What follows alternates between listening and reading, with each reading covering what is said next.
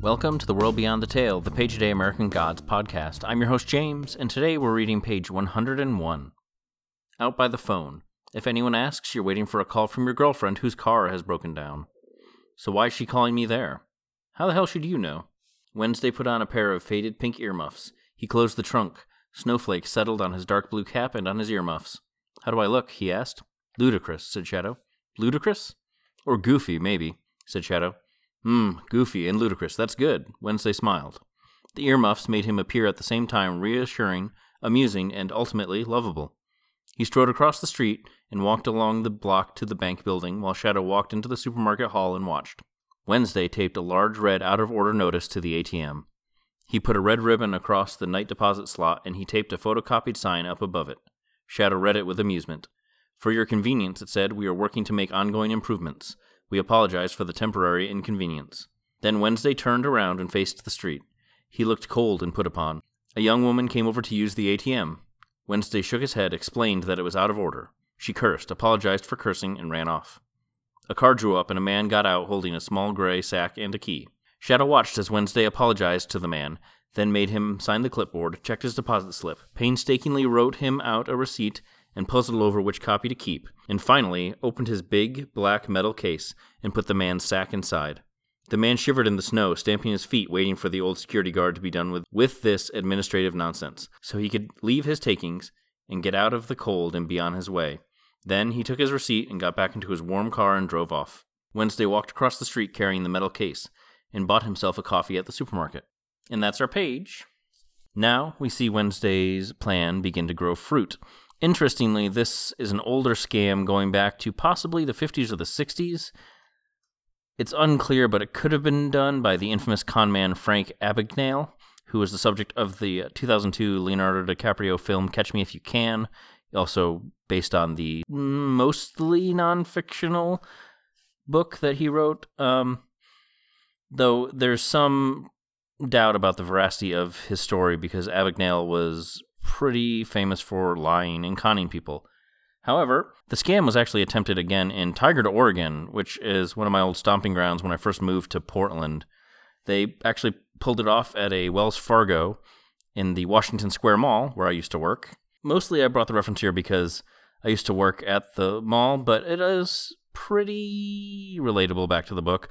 I think there's a certain amount of there's a certain amount of people in the Tigard and Washington Square area that are pretty well off, so I could actually see them going for something like this. Although I would wonder if things would go quite as smoothly if you tried it at Clackamas Town Center or Lloyd Center in Portland. Probably not. The crowning achievement, per the page and just in general uh, for Wednesday's costume, is the pink earmuffs. It's one of those details where he's really trying to draw attention to himself.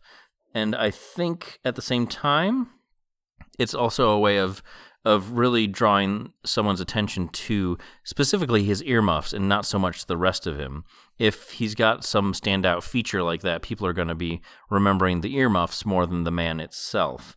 At the same time, though, he's a god. I mean, couldn't he just make it so suspicion slides off of him anyway? Perhaps, perhaps it's it's an attempt to deal with more modern technology like security cameras.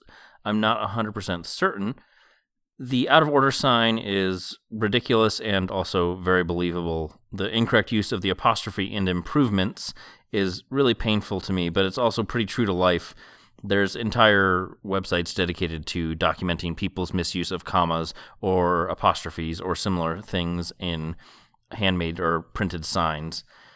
The sign itself also starts with convenience and ends with inconvenience is a great terrible bit of balancing and it would definitely show up a lot on on a sign if it was designed by just any random person.